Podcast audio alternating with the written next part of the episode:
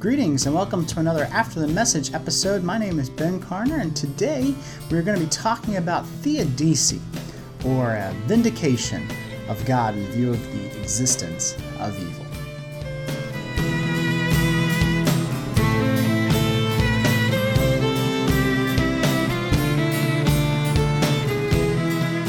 Why does God permit evil? Why does God permit bad things to happen, suffering? Hurricanes, tornadoes, natural disasters take place, and people suffer. They even die uh, when these things happen. Uh, things like rape, um, sexual abuses, human trafficking. Uh, we hear about those things. Why does God permit this? Uh, radical Islam blows up things and causes chaos around the world. Why does God allow this to happen? Why does God permit evil? In John chapter 9, Jesus came across a man that was born blind. And there was an assumption from the disciples. They wanted to know why was this man born blind? Was it something he did?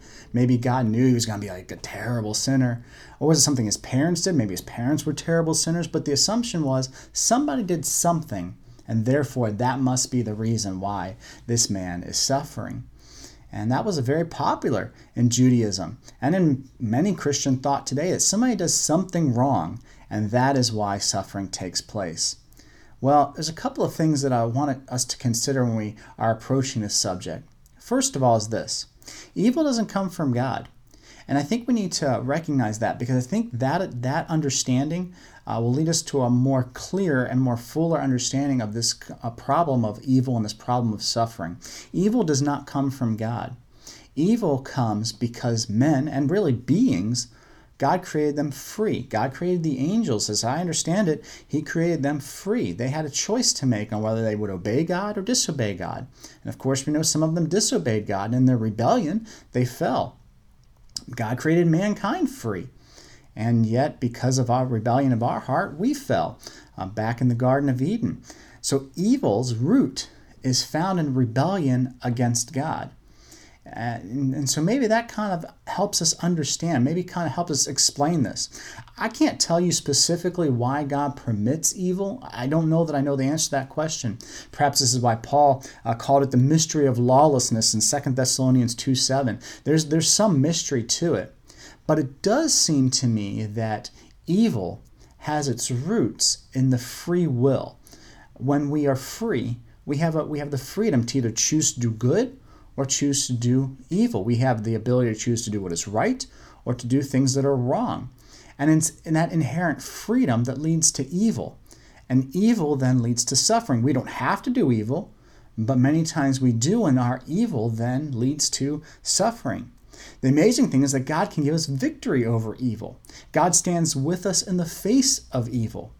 But if He took away evil, my thinking is that that would somehow diminish the freedom of mankind. And if man is not truly free, then he can't love. And God wants our love and devotion. And so the removal of that freedom, that removal of, of the potential to do evil, also removes the potential to love. And so I think there's something there that's that's tied together. Um, there is a mystery I think that's in this subject matter. We, I don't think we understand it fully and clearly. Maybe that's why so many people have failed to to really understand this and to identify it and talk about it correctly. But I do. I, I think that if God took away evil, the potential for evil, then also you're taking away the potential for good. And then you're just making robots the potential to, to love. And so I think there's something inherently with that. But I'd love to know what you think about this. So leave me some comments in the comment section below. I'd love to hear from you, whether you're getting this video uh, through iTunes or Facebook or wherever you're getting it. Uh, contact me. Let me know what you think about this. That would be interesting. Also, if you're watching this on YouTube, uh, make sure you subscribe to the channel and give us a like. That, that helps us out.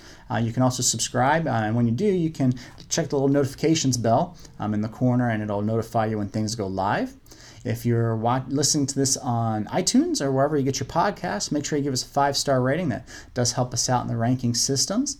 You can uh, visit me on the website, www.bencarner.com. I'll leave the link below. And there you can find more helpful resources for your spiritual growth and development. But thank you for watching. Thank you for tuning in. And may God's grace be upon you.